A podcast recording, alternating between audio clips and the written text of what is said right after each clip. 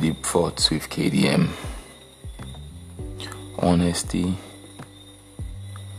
is something so rare in the society we live in today. A lot of us don't understand just how important honesty is. I mean, not just being honest with people or in situations, but I'm talking about being honest with yourself.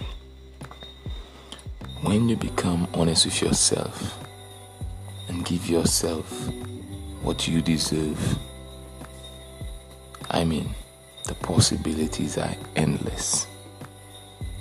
You start to fulfill dreams, goals, and ambitions in a way you never thought possible.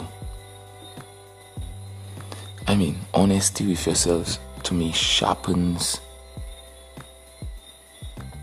your motivational skills, sharpens your drive.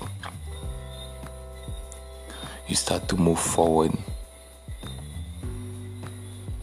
so quickly. You maintain such great focus. I mean, what is there not to see?